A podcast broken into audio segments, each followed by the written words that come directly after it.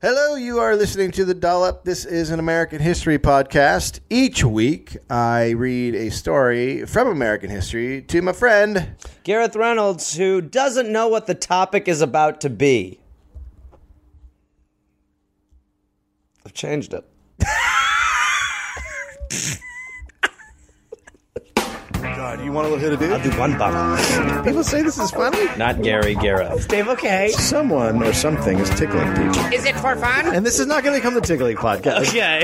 You are Queen Fakey of Made Up Town. All hail Queen Shit of Liesville. A bunch of religious virgins go to mingle. And do what? Pray. Hi, Gabby. no. Nicely done, my friend. July 8th, 1885. Okay. John Romulus Brinkley entered the world. Rami. John Richard Brinkley was a poor mountain man who practiced medicine in North Carolina and served as a medic for the Confederate Army during the American Civil War. Brin- Brinkley was a true mountain doctor, having, quote, read medicine, but with no formal training. Sure, he read medicine. So he read books. He's like, Medicine. I can fix it. There we go. There it is. Put that right there. There we go. And done. and dead. The senior uh, Brinkley was married four times. In 1970, So this is his dad. This we're is his talking- dad, right? yeah. Okay. Who was who thought Richard was a little too common of a middle name? He uh, he's married four times. In 1970, he married Sarah T. Mingus. After some time, Sarah's cousin, who was also named Sarah, moved into the house. oh dear. She is 24. John started banging her. Yeah, little Connell Mingus. Yep. Sarah too became pregnant and gave birth to John Romulus Brinkley out of wedlock. Oh, just moi, terrific and Good situation. perfect, normal, Normal. and reality shows were invented. Jo- When John was just five, his mother Sarah too died of pneumonia and tuberculosis. Lovely. So the double. It's great. Throw with the double. Yeah. You thought your situation was bad. Now you thought you could Yeah. buy, you could just die from tuberculosis. Well, how about a little pneumonia? Uh, his aunt Sarah and dad moved to a home near the Tuckasegee River. Uh huh. Uh-huh. When John Romulus Brinkley's dad died, he was just ten years old. Okay, so things are good. So, now now his he's- parents are gone. Now he's just with his aunt, Yep. cousin. Awkward. Yeah. Okay. John attended a one room log cabin school for three uh, or four months a year. He finished his studies at yeah. It's just so so great. It's really tremendous. And the rest of the time go to the field. He uh, finished his studies at 16 and began to work as a roving railroad telegrapher. John traveled to New York City to work for Western Union and then to New Jersey. In late 1906, word came that his Aunt Sally was sick and he returned to North Carolina. She died on December 25th, 1906. John was comforted by his former teacher at the log cabin schoolhouse, Sally, who was just a year older than him. It's normal. I remember one time when I was a kid, I was I was 11 and my mom got me a 12-year-old babysitter and I was like, "What the fuck? This is bullshit. what is happening right now?" She was like, "Mm, "I don't know. It feels like you should probably finish your vegetables." I was like, "Listen, lady, listen to me. You are 8 months older." So it's a lot like this. Yes. It's a lot like that. He ended up marrying. Oh, right. There's the difference. Yep. Well, he probably. I mean, think about all the times he was jerking off thinking about her. Now he gets to bang her. Wait, why is that just inferred by the Why fact assume if your teacher's one year older that you're just going to think about all banging her, you just banged her? Okay. right? Sure. Having not earned enough money as a railroad telegrapher, John decided to become a doctor, like his father sort of was. Sure, online. His medical career began in 1907 when he posed as a Quaker physician in a North Carolina medicine show. Posed, Posed. Uh, posed as a Quaker physician. One more time with that one. He posed as a Quaker physician in a North Carolina medicine show. Okay, so number one, he's pretending to be a Quaker. Number two, he's pretending to be a Quaker doctor. Number three, there's a medicine show. There, uh, number three is big for me. So here it is a medicine. Da-da-da-da-da-da, medicine. Penicillin. da-da-da-da-da-da. They should. They Pfizer should bring back the medicine show. Oh, yeah. Well, we have mo- now it would be great. You, there's a lot of boner comedy. yes. Yes, tremendous amount. Uh, he and Sally set out traveling and pros- posing as Quaker doctors, giving rural towns a medicine show where they sold patent medicine. Okay, patent so, so medicines- it's almost like a live infomercial. well, patent medicines are compounds promoted and sold as medical cures that just don't work. so yes, it is. So Yeah. it is an info. So it was. Ba- I mean, it's basically like drug company advertising almost. Yeah, pretty much. Okay. It's good times. Cool. So Uh, that's awesome. Next, John worked with a man named Dr. Burke, and together they sold virility tonics. Sure. This'll make you get a boner, Yeah. he would say to the guy walking by. Excuse me. Yep. I'm sorry. I should point out I'm a. I'm sorry. I'm a fake doctor. I, I should point out I'm a fake Quaker doctor. sorry. Sorry. I should probably lead with I'm a fake Quaker doctor and then talk about your penis. Uh, but th- this wasn't leading to enough money, so John decided he would become a real doctor, sort of. Sort. He moved to Chicago to attend medical school. Okay. At the time, famous education reformer Abraham Flexner labeled Chicago's medical schools, quote, the plague spot of the country. Awesome. Now that could be taken one of two ways. No, it's not the actual plague. Okay. Keep going. John enrolled in the Bennett School of Eclectic Medicine, I an mean, he- unaccredited school. Uh, What? uh, just What? a lot of red flags Okay, in that go ahead. name. You seeing a just- problem? Uh-huh. yeah, I'm seeing some problems. I'm seeing some major problems. That's like sometimes out here when you get real deep into the holistic stuff, you'll be like, "Well, what are we? this seems a little. There's a few too many terms in here for my liking." you know what I need right now is an eclectic doctor. Ah, just somebody who's an eclectic doctor. Eclectic practitioners claim to select the most effective forms of medical treatment. Eclectic medicine made use of botanical remedies along with other substances and physical therapy practices. So everybody died. The, t- the term was coined by Constantine Rafinesque, a physician who lived among Native Americans and observed their use of m- medicinal plants. Oh, now I'm back on board. By the way, Well, Raffinesque used the word eclectic to refer to those physicians who employed whatever was found to be beneficial to their patients. well, now that's pretty vague. That's super vague. It should just be called the School of Vague Medicine. Uh, I am uh, Doctor Throw Shit at the Wall and Sees What Sticks. Uh, no one then says what sticks. That worked. there we go. I don't know. Shut up. So John this worked. Uh, John worked as a telegrapher during the night and attended school during the day. During this time, he and his wife had a baby, Wanda. Due to debt, John took on a second shift working as a telegrapher. After two years, John came home one day and discovered Sally had left with their daughter. Oh my god! It sounds like he was working nonstop. Yeah. She filed for divorce, and at first John went along, but after two months, he decided to kidnap Wanda and flee to Canada. Well, you know, there's. He gave it a shot. Sally couldn't get extradition from Canada, so she dropped her alimony and child support claims, and John returned with Wanda. oh, that's healthy. Then the happy couple reunited. Oh, that's good. How could they Aw. not? Oh, of course. it's a mean- lot like the reunion at the end of Gone Girl. It's exactly like that. In his third year studying at medical school, Sally left again. This time she went back to North Carolina. she was pregnant at the time and had another girl, Erna. Ama- like amazing that there's another kid. Named Erna. Yeah, Wanda and Erna. John dropped out of medical school and bailed on his tuition debt, following his family to Tus- Tuckuskee, North Carolina. The family wandered around for a while and ended up in St. Louis, Missouri. There, John found another eclectic medical school, but because he had not paid off his debts to the Bennett College, they refused to release his records. So he did what any man would do in this situation. He just bought a medical degree from the Kansas City Eclectical Medical University and returned home to North Carolina. Okay. So. What? So there, so there's there's two options when you want to get into the eclectic doctoring Right. game. There's the there's the one There's where you the do it training. the, the normal way where you learn to be a doctor. yeah, which already sounds a little sketchy. I would say, Probably, It- like yeah. if a Native American is doing it, I have faith in that way more than if um, a man Bert? who is building telegraphs is Yeah. doing it. But then the other option is to just buy it. Yeah. Okay. It's a lot like when you would go to an arcade and you would earn all those tickets Uh-huh. only to find out if your dad paid $100 you could just get like the stuffed fucking bear and be gone. Right. They had another child, Naomi. Now they were a family of five. Jesus Christ. S- uh, they're not doing well. No. you they can't didn't- just throw babies at the problem. Well, I think that's what you do. all right.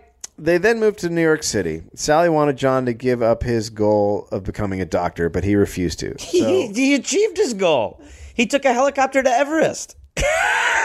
so Sally left him again, taking the three girls to North Carolina.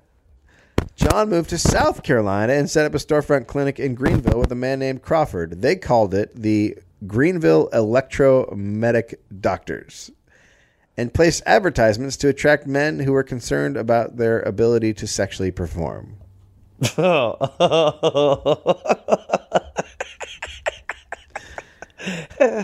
Those Uh-huh. Okie dokie. those who came to the health center could acquire electric medicine from Germany. Uh, Okay. I mean, uh, one thing I know about the.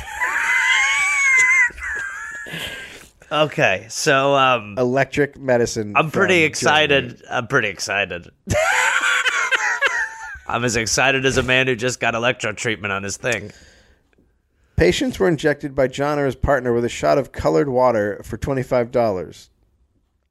There better be more. Patients were told the shot cured everything from a sleepy demeanor to syphilis, which is why it would cost so much. It cost $25, which is the equivalent of about 600 now. Holy shit! So they were just injecting people with colored Water. water, to cure syphilis. It's like you're syphilis. so then like, some guy would think he was cured. ah, finally I just could go die. horn again. After two months, the two quickly bailed on their clinic and scurried out of town without paying their rent, utility bills, and debts for clothing and pharmaceutical supplies. that town now called Syphilisville. The local newspaper reported that they left about 30 to 40 local merchants with unpaid checks. They ended up in Memphis, Tennessee. There, they set up another bullshit store. John met and married 21 year old Minerva Jones, All right. known as Minnie, Fuck the daughter of a local doctor. Oh boy, they'll have court- a lot to talk about. Their courtship was an entire four days. Good, right amount of time. The one hiccup uh, in the marriage was that John was still married to Sally. Well, but besides that, come on, everybody's got baggage. Right. a lot of John- times they're not still holding it, but you Yeah. know. John and Minnie honeymooned in Kansas City, Denver, Pocatello, and Knoxville, where John was arrested and extradited to Greenville and put in jail for practicing medicine without a license and for writing bad checks. Okay. Naturally, John told the sheriff it was all Crawford's fault, then gave up Crawford in a true snitch fashion. Using the information provided by John, police were able to arrest Crawford in Pocatello, and then John and Crawford were reunited in jail. Hey, Hey, what's up? bro. Hey, how you doing? So a little awkward. yeah, I sort of snitched. Yeah, yeah, I know, I know. But you know, it's what Dude, happened, I look, man. We've gotten the colored water, Gabe cured syphilis together. right? Yeah. Uh, John and Crawford ended up settling out of court with the merchants they had screwed over for several thousand dollars, most of which Crawford paid. It would be great if they tried to be like, we can give you the money, or we could inject you with some of this magic. That's more colored water. All right, fine. we'll no, pay. it's magic. uh, John's new father-in-law paid his bail, but only gave him two hundred dollars for his fraudulent debt settlement. John then went to Memphis, where Minnie was living. There, Sally showed up and told Minnie that John and she were still married and that he was a bigamist. Minnie responded by moving to Judsonia, Arkansas with John. So she's like, all right, well, we're going somewhere else. We're leaving.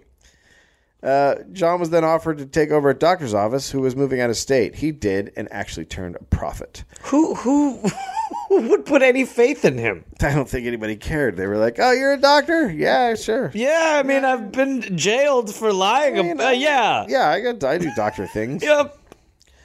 Uh, he advertised his specialty as, quote, diseases of women and children. Good. He made a little bit of money and also joined the Army Reserve Medical Corps. Perfect. You want him on the front lines. With the money he made, he was able to pay off Bennett College the money he owed. Okay. This enabled him to move to Kansas City and finally enroll in the Eclectic Medical University to finish out the last year remaining of his medical But degree. he bought the degree, right? but now he's going to actually learn. He, he needs to get it signed. Yeah, he's inside. At the Kansas City Ele- Eclectical Medical University, John studied irritations and enlargements of the prostate gland in elderly, elderly men. uh, Who is like, oh yeah, Oh, that's my calling. she's a biggin. Old prostates. As a student, Brinkley began dabbling into what was referred to as quote the wild side of medicine. At one point, he and one of his peers injected patients with colored water, claiming that it was a miraculous c- cure for venereal disease. So he's still doing it. We've been there. He finally graduated on May 7th, 1915. His diploma from Eclectic allowed him to practice medicine in, in eight states. Jeez, those poor states. John took a job as the doctor for the Swift and Company plant, patching minor wounds and studying animal physiology. It was at the plant that John learned from workers that the healthiest animal slaughtered was the goat. Oh dear. He tucked away this knowledge for the future. Uh, and I feel like we're gonna find out about this knowledge. At this point, Minnie was concerned about the whole bigamy thing, so she pushed John to file to divorce Sally. He did so in September 1915, but he needed to avoid having the court inquire directly with Sally, so he wrote that they had been married in New York City and he did not know her current place of revident- residence.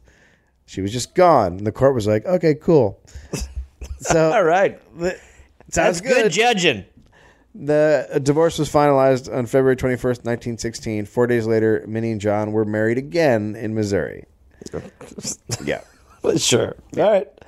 In 1917, John was called up from the Army Reserves to serve in World War One, but he was not sent to the front because he spent two months having a nervous breakdown until he was discharged. That's a cool look.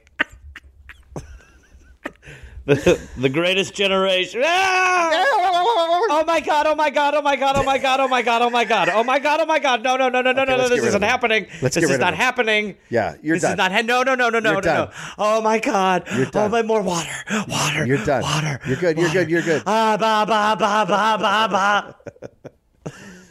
In 1918, John and Minnie moved to Milford, Kansas, where he opened up a 16 room clinic. This time, his experience with the locals was positive. He paid good wages to workers, helping to invigorate the local economy, and made house calls on patients suffering from the deadly outbreak of the 1918 Spanish flu pandemic. One day, a man came into the clinic looking for a fix for being sexually weak. Oh boy!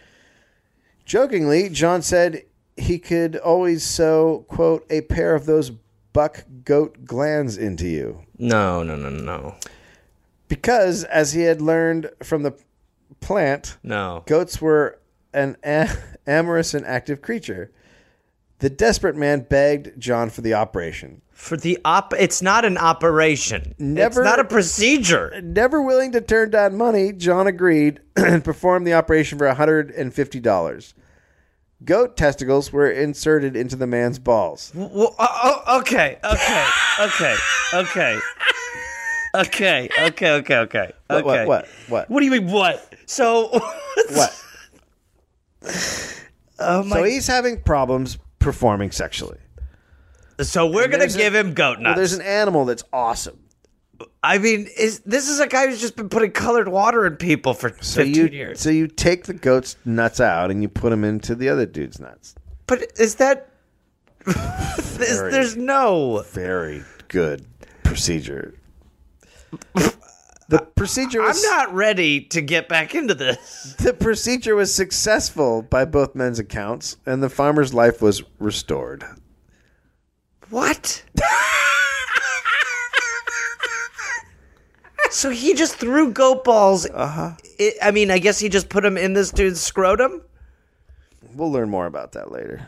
I don't know if I want that.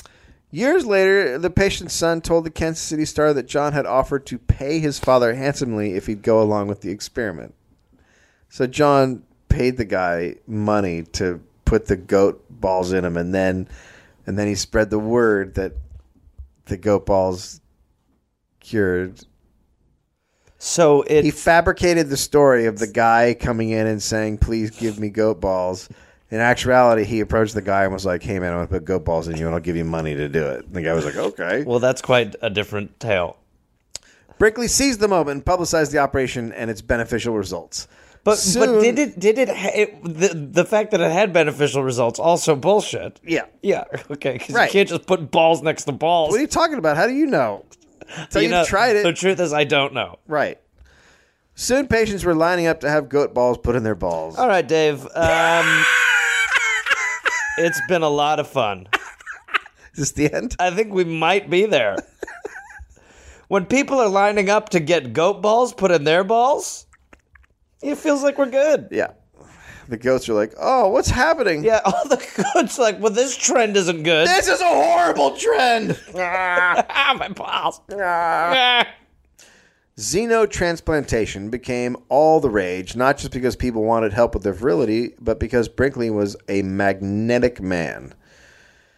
Within months, John was performing more than 100 rejuvenation operations a week for a fee of $750, which is equal Which to is a nine- hundred million dollars. 9000 today. Nine thousand. So much so that he began to have a hard time coming by goats.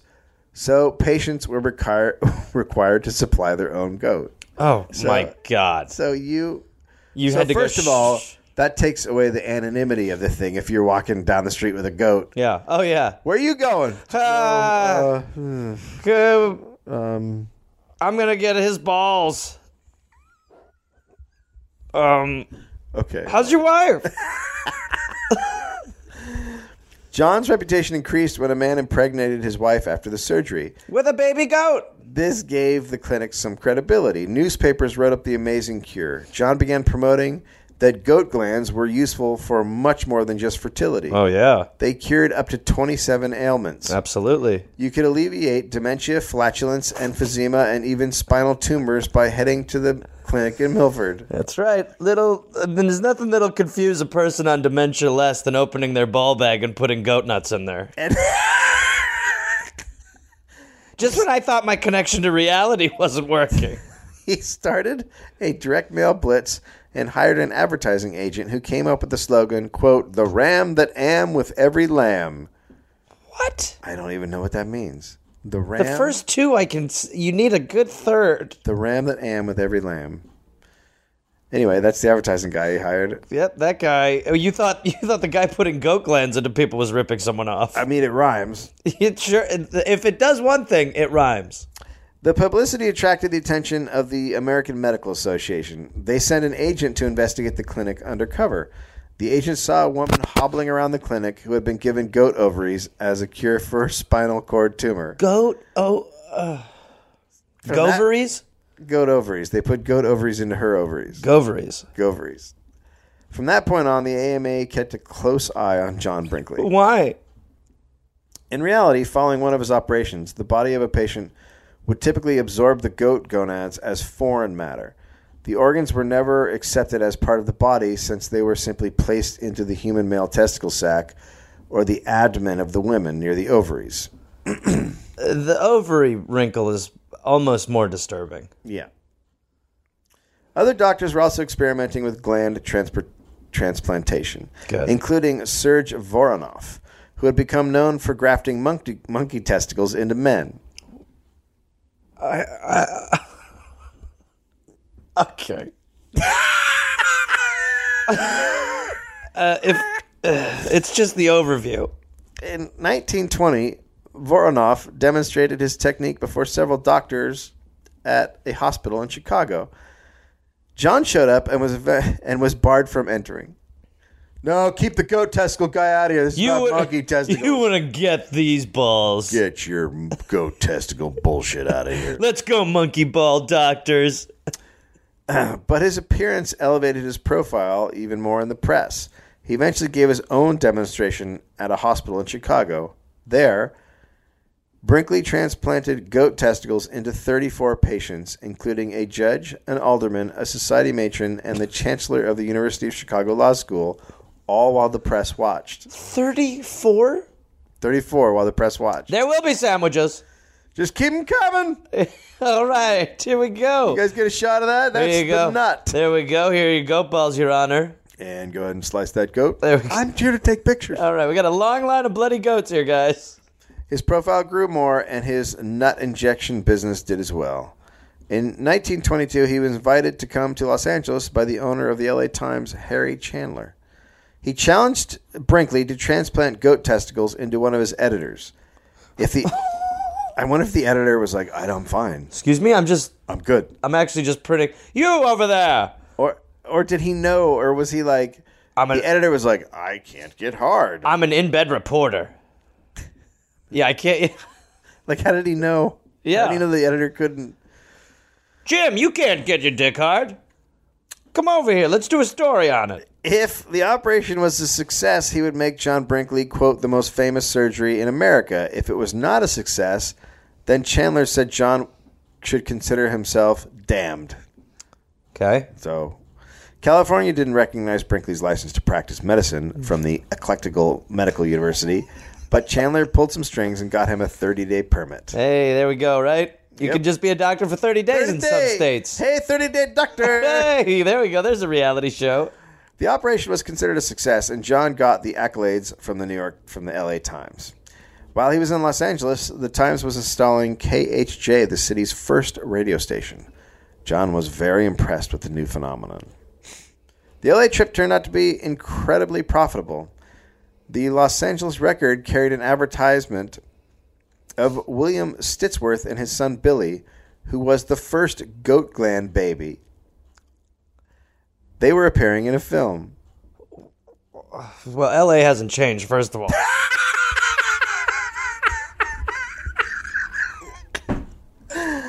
you gotta be nervous when someone's pregnant with your baby and you have goat balls. Ah, yeah, fuck yeah. I mean, a little bit of you has to be like, oh, Oh God, don't have a tail. Yeah, he's just gonna have like one horn. Daddy, I love you. Um, a large crowd turned out f- to see the film, and Brinkley's profile increased. While in LA, John also operated on several Hollywood stars, earning him a profit of forty thousand dollars. Wow.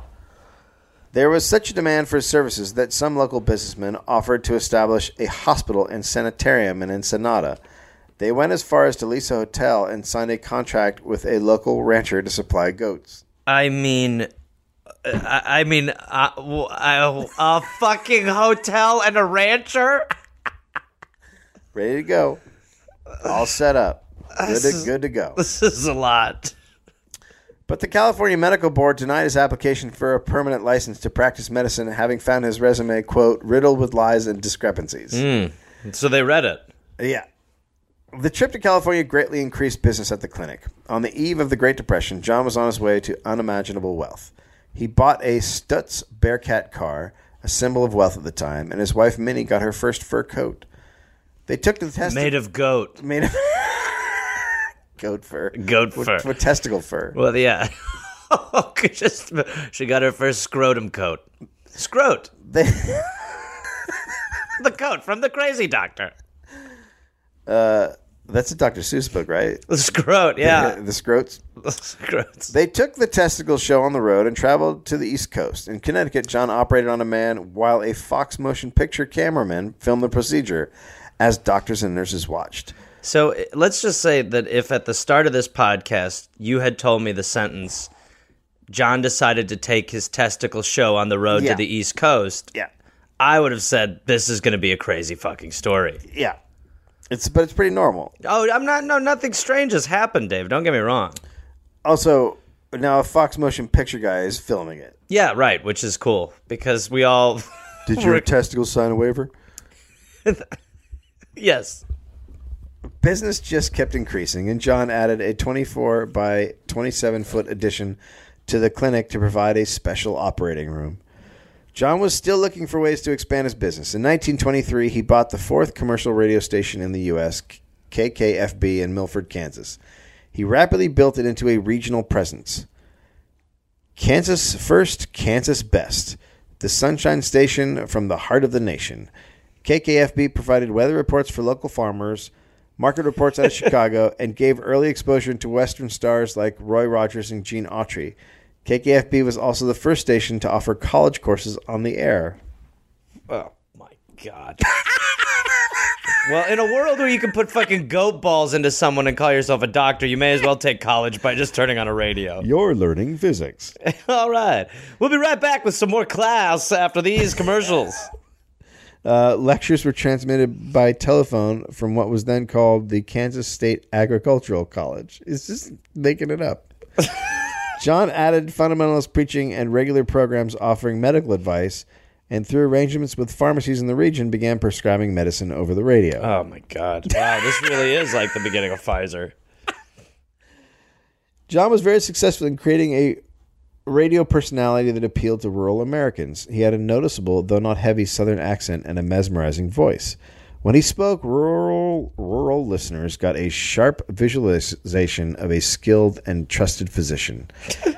a Kansas politician said that quote any number of women have been heard to remark about Brinkley that man that a man with such a pleasant voice must be a good man. Yep.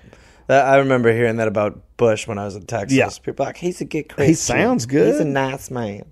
Women appreciated his warning to husbands that their wives also had sexual needs, a topic that was not really discussed at the time. His image was that of a humble, homespun country doctor who, quote, only wanted to help my friends out in Radioland.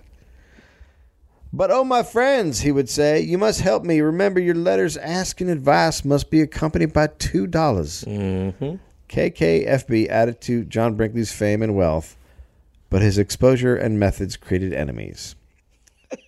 I'm shocked that it took so fucking long. It may have been because of his show Medical Question Box. Oh boy. People wrote to the radio station Oh with ailments, dear. This, this is, he's not equipped to handle this. and John would read the letters, diagnose the patients without ever seeing them, and prescribe treatments Wow. Wow. over the radio. Oh my god. The treatments could only be bought at one of his pharmacies. Well, in I mean, the, this- quote Brinkley Pharmaceutical Association. Wow. Oh, This is this is evangelical doctoring. This is crazy. The Brinkley Pharmaceutical Association was a pact between Brinkley and many pharmacists. He would push treatments, send people to specific pharmacies who would then charge high rates for the treatment and pass on a cut of the profits to Brinkley. Brinkley, Brinkley would sometimes send people to pharmacies to buy treatments, and if the treatments were being sold cheap, the pharmacy would be removed from the Pharmaceutical Association. Yeah, that's a that's So- not that's not good. He had like secret shoppers go out and be like, "Hey man, I got a problem with my thing." And Please, they'd could it like, be cheap? Oh, you know what? Here, just go ahead and take this. You're busted, motherfucker. You son of a bitch! You're out of the association. you should be fucking people over. Wow. I mean, he this this could not. I mean, it's so much like today. it really is. The pharmacies would bring in over fourteen thousand a week, almost two hundred thousand dollars in today's market. Jesus Christ. In 1923, the Kansas City Post and the St. Louis Star began publishing a series of articles concentrating on eclectic colleges in Kansas City. Oh, uh oh. It was revealed that the institutions were selling degrees for $1,000. After getting their licenses, the doctors fanned out all over the country. Connecticut was one of the worst. The state then revoked the licenses of all eclectic practitioners, including John Brinkley. No. Further the goat investigations led to the arrest of a man named William Sachs. He'd worked. yeah, that's yeah, that's an unfortunate name for this episode. Tell me about Billy Sachs. At least his name wasn't Ball Sachs. Bolly Sachs. Sachs had worked at different schools and estimated he had provided crene- certificates and degrees, allowing over 15,000 people to practice medicine with false credentials. That's a lot of people. That seems like a lot of people. Oh. That's a lot of people. He turned state's evidence and provided information to convict others. California and Connecticut conducted investigations and asked John Brinkley to appear. But he was touring the world, putting goat testicles in people in Europe and Singapore. In the hearings, Sachs revealed he had sold John his medical degree. Okay. California indicted John on the charge of conspiracy to circumvent the medical licensing requirements of the state. Brinkley described the situation as, quote, a persecution no more justified than the persecution of Christ. so, yeah. Yeah. So he's Yeah. He's totally holding on to perspective. yeah, he's throughout keeping this. it real. Yeah. I mean, but he also like he's just he's just put a set of goat balls in a guy and Yeah. told him to say it worked. Yeah.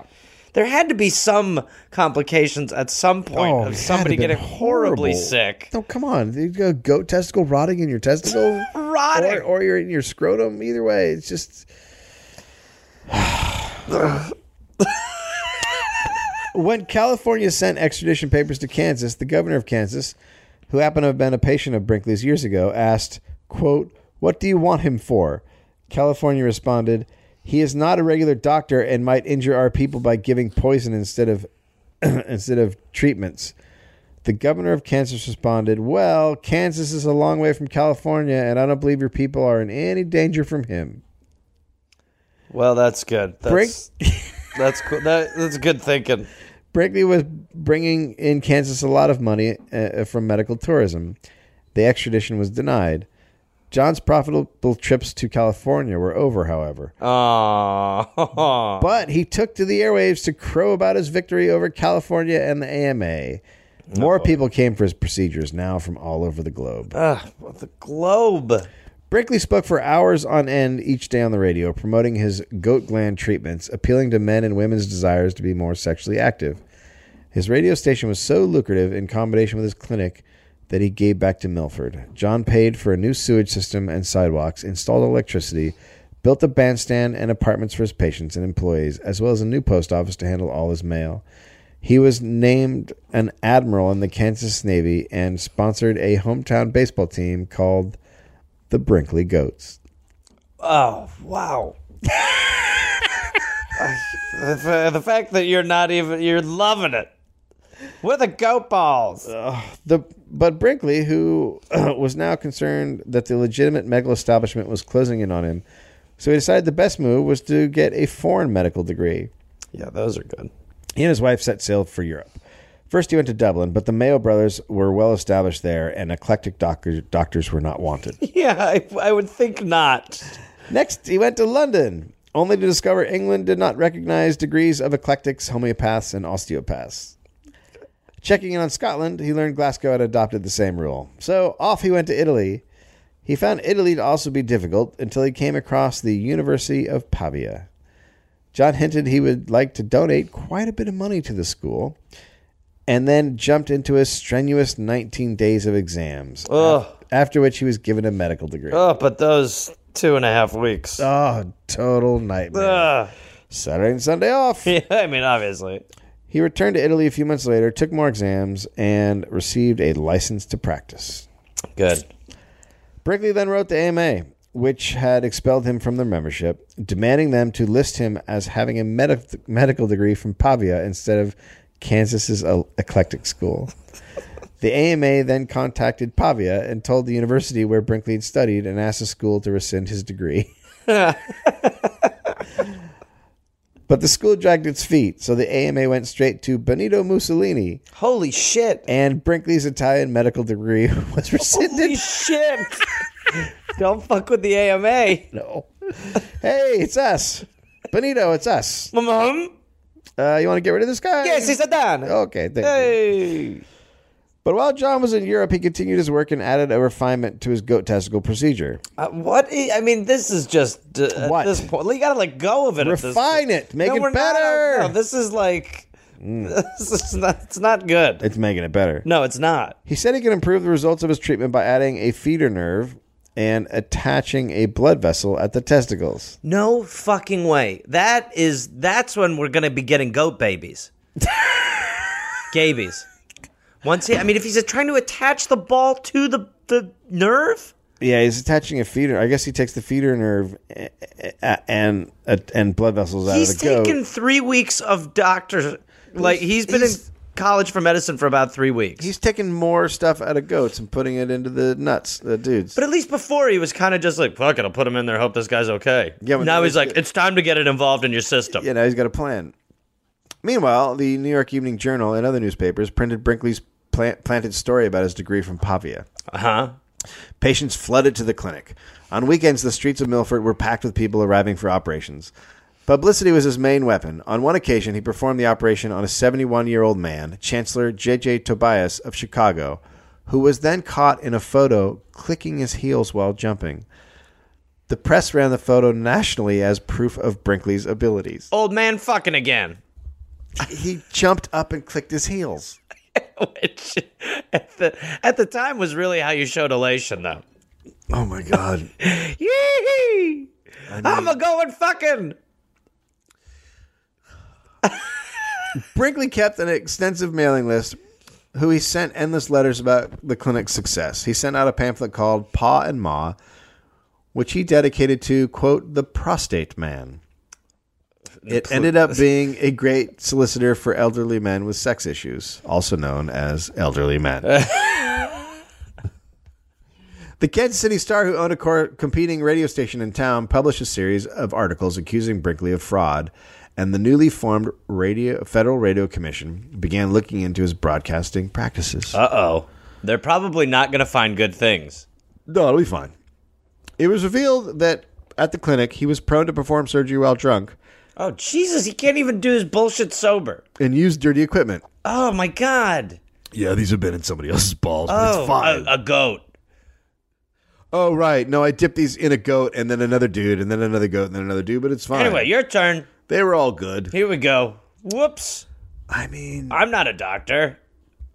Many patients who had not been cured were interviewed, giving the impression Brinkley was just giving people shots of vitamins.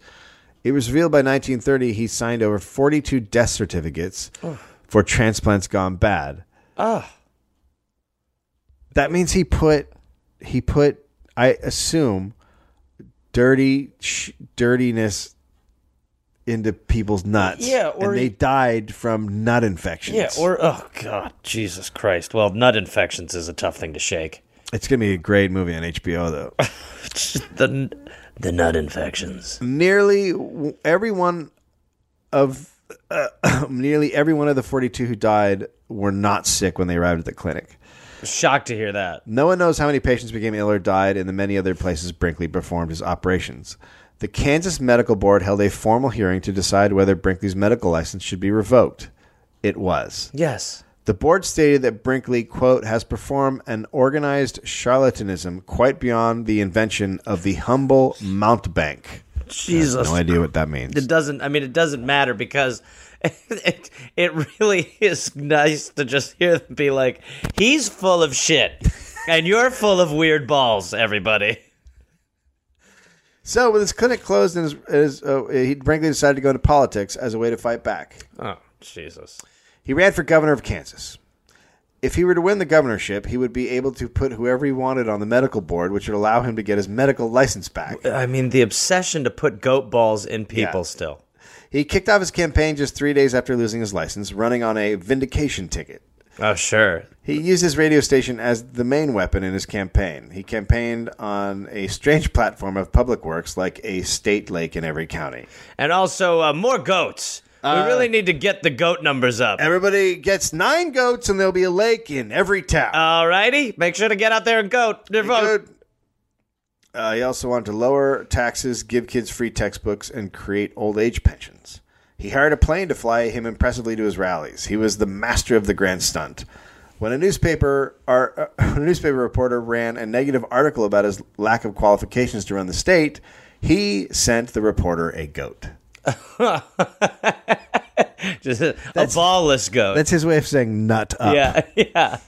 But Brinkley had made a crucial error. He filed too late to get on the ballot, so he was a write in candidate. The Kansas Attorney General had been the one who prosecuted Brinkley before the medical board, so he made it as difficult as possible for John to win.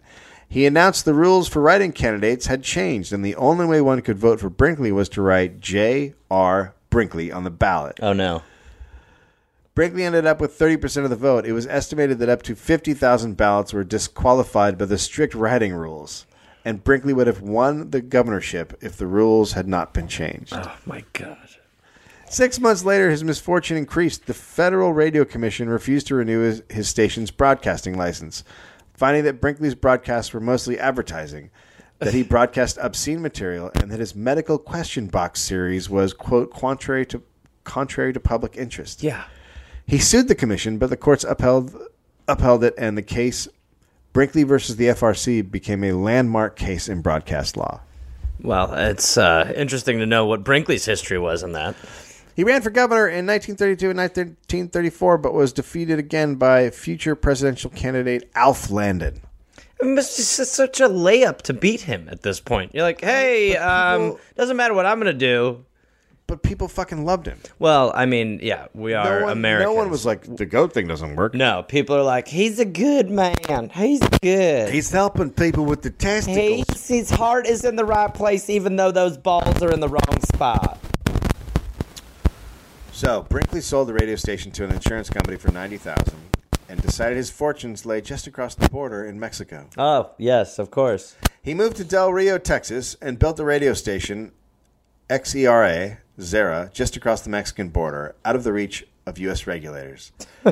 Licensed for three hundred thousand watts by the Mexican government, Zera often turned up its power to five hundred thousand and sometimes a million watts.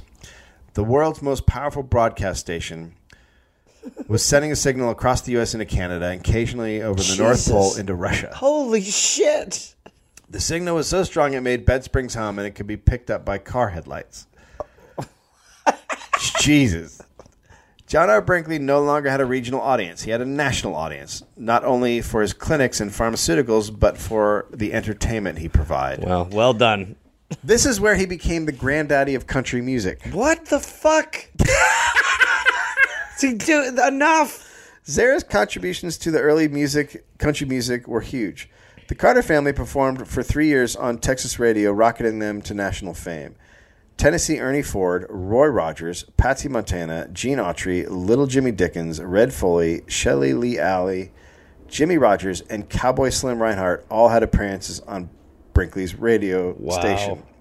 Waylon Jennings and Johnny Cash remember listening to the border radio broadcasts. Performers who played in schoolhouses, churches, and on local radio stations now had their first outlet that broadcast them all across the United States, some of Canada, and c- occasionally other international markets. A regional form of music became nationally known, accepted, and craved, but Brinkley didn't care that he was spurning the growth of an entire new genre of music. He cared that roots musicians caused the most fan mail and that they helped move the most merchandise. Audiences heard on air pitchmen selling everything from crazy water crystals to baby chicks to tomato plants to Last Supper tablecloths to autographed pictures of Jesus. Um, Autograph. who should I make this out to? Son You want me to sign that Jesus or the Son Uh, of God? Here we go. All right, to Kyle. Oh, you want me to sign that killed by Jews? Okay. I died for Uh, your sins. Can do. Repent, your main man. Catch Oh, you. Jesus Christ. Catch you later, girl. Brinkley added to his medical fortune. He used Zara to urge patients to visit his new clinic and buy a variety of gimmicks, including the vials of colored water at a price of six for a hundred, So he's back. Six for a hundred. Brinkley sold Peruna to knock out the torture of colds and Colorbach, which scientifically impart the color and charm to gray hair. So he had a cure for gray hair. Okay, sure. Got to just put goat balls in someone's head. Now he was rarely implanting real goat goat glands, but substituted what he described as commercial glandular preparations. What a motherfucker. He won't even put real goat balls in anymore. I mean, at least at one point there was like, there was some, Yeah, yeah, there was something you had could maybe integrity is believe in a little bit. yeah, and integrity is what you're. Now saying. he's just faking that there's goat balls. Yeah. A thing that doesn't do anything anyway. No, he's like putting marbles in people. yeah, he's pu- putting two marbles in. He also performed numerous prostate operations and vasectomies. Ah, He personalized the vasectomies with a squirt of mercurochrome, which colored the urine he did that. to make it to make people be like, "Wow, it's working." Oh, it worked. My Hey, pee's pink. If it's blue tomorrow, you're good. Yeah, if you piss blue, then you're not having any more babies. uh, he offered three levels of prostate softening. Uh, ranging from the $100 regimen for poor people to the full works for $1,000. it's like a car wash. It is, The works. it is estimated that he earned $12 million annually between 1933 and 1938 Holy shit. Annually? annually. In the summer, he avoided the Del Rio heat by sailing his 372 foot yachts. While on board, he dressed as an admiral and carried a sword. I think I'm starting to like him. The Brinkley Mansion on the Rio Grande River had a large fountain and a neon sign of his name. cool. However, his conspicuous display of wealth, a lavish mansion, a dozen Cadillacs, private planes, yachts, and exotic animals got the attention of his ad- adversaries and competitors. A cut rate competitor named James Middleton opened a clinic in Del Rio. Things escalated quickly, and soon the two doctors were using rival gangs of thugs to hook prospective patients as they, as they arrived at the train station. Um, but they get off the train and they're like, hey, Come you on, drugs? come on. You want to vasectomy? What are you doing? then things got ugly. Soon, men arriving in town who did not want vasectomies were being carried to Middlebrow or Brinkley for operations. What? They were just They just They get were off like- the train and then you just get your tubes tied? sh- they're like sh- Shanghai vasectomies. Yeah. Excuse me, where are we going, driver? Uh, you can. Don't worry about it, man. If you pee, if you pee blue, it worked. it's all what worked. good. I'm in town to see my daughter. It- oh well, you ain't gonna have no more daughters. Excuse me. Mm, no more daughters. Come on, get in here. The fuck did you cut your hands off me?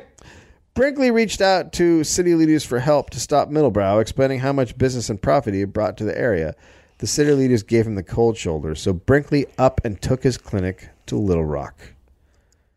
Brinkley's wealth seriously upset Dr. Morris Fishbein, a member of the board of the AMA, who would eventually become the editor of the Journal of American Medicine. He was well respected and did not like those dirtying the profession of medicine. He set out to completely ruin John Brinkley. He was publishing a medical journal at the time called Hygeia. Two separate issues titled Modern Medical Charlatans focused on John Brinkley. He described Brinkley as a complete quack and he described Brinkley's career as, quote, filth and falsehood. Good. Brinkley then sued Fishbein and the AMA for libel and $250,000 in damages. Pardon me, but Go. the ball's on this guy. Yeah.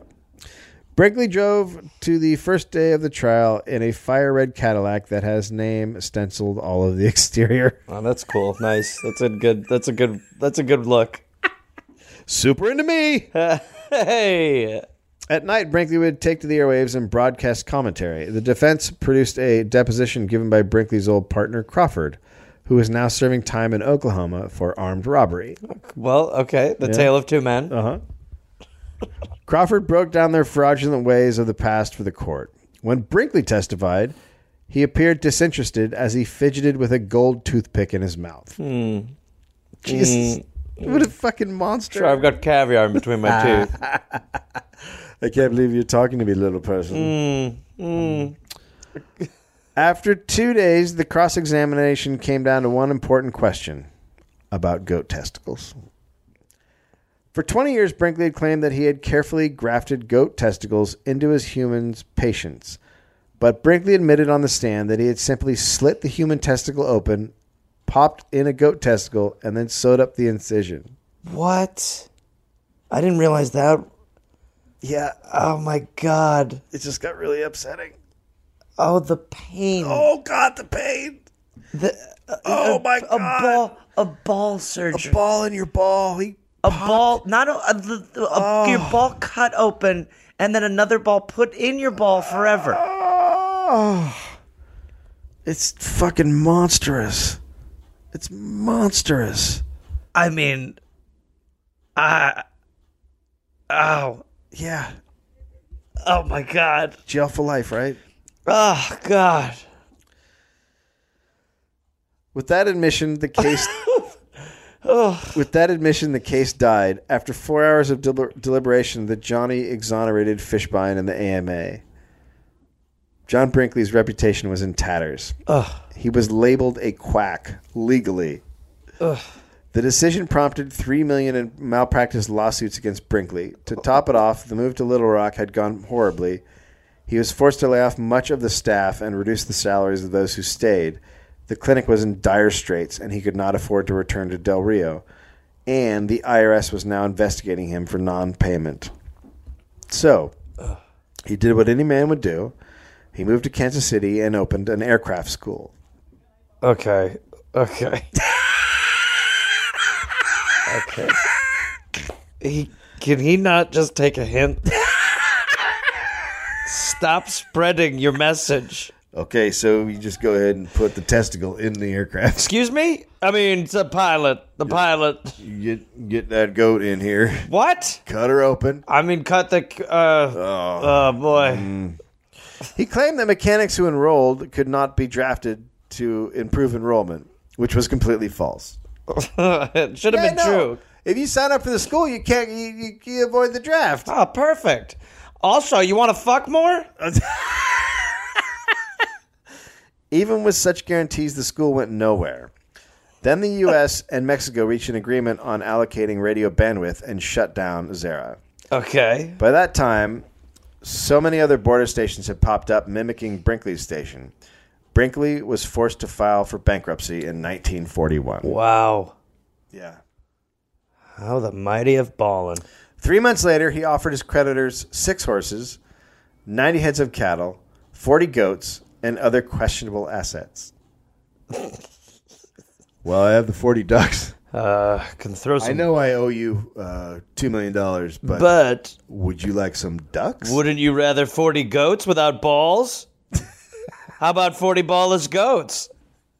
well, it's, I, it's a yacht. It's not, I do not want to. Mm, feels like I should keep the yacht and you could just have these cows. In July, the Mexican government seized his radio station on the grounds that Brinkley had broadcast programs sympathetic to the Nazis. Ah, finally. Indeed, Brinkley had come to admire Hitler and even decorated the tiles around his pool with swastikas. Hey, you know, sometimes you make weird choices. Here's something I'm not going to regret. Yeah. All right. So we're just going to have a pretty limited guest list. That's our deal. In August, after three heart attacks, he had a leg amputated due to a blood clot while in Kansas City. Should just put a horse hoof on it. While he was, or just, hey, can you put a goat testicle in my leg? Hey, I'm Be pu- okay. I want my leg back. Will you put a goat penis in me? While he was recuperating at the hospital, he was served with a 15 count mail fraud indictment. Jesus. He died penniless in his sleep in San Antonio of heart failure before he saw trial. A former patient who wished to remain anonymous wrote to a local paper that, quote, I knew he was bilking me the whole time, but I liked him anyway. Oh, that's terrible. Buried in Memphis, Brinkley left behind three daughters by his first wife, Sally, and one son by his second wife, Minnie Jones. The name Brinkley is still visible to passing motorists in a stone fence facing North Car- Carolina Route 107. Holy shit. Well, that that's something. oh, wow. Ah. Jesus Christ. I mean, Jesus. How did that happen? have to be rules. How did that happen? They just get you just How did that happen? they just get to say whatever they wanted. They How does just- it happen for a long period of time? How does he become famous? But who was like? Then he like goes to Hollywood and everyone's like, "I'll do it. It sounds great. You're lovely. Put that in my testicle." Yeah, we love trends. Trends that involve testicles should not be trends. Well, when you expect the, the fact that a ball went in a ball. I mean, what the actual fuck? That's just so. He's not a doctor, and he's opening testicles and putting other animals' testicles in the testicles, Yeah. and then letting people leave. And then people are going out and trying to fuck. Yeah, Whoo! he's a good one. Well, one thing we've definitely learned from the dollop is that all doctors were monsters. monsters and and probably still are. And Uh, there's some good ones, but Jesus Christ. yeah, Fuck. Fuck. Fuck. Yeah. Shit.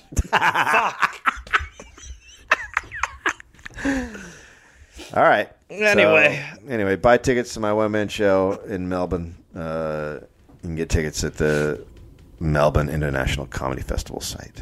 Oh boy. Uh, we'll be back with more dollop next week. oh boy. Sorry. Hey there, people listening to the Dollop. Uh, this is Gareth. Yes, this same guy. I listen. I have a new podcast called "We're Here to Help" that I'm doing with my friend Jake Johnson. It's basically a call and advice show where we don't say that we're professionals because we aren't, but we try to help people with problems that are important to them.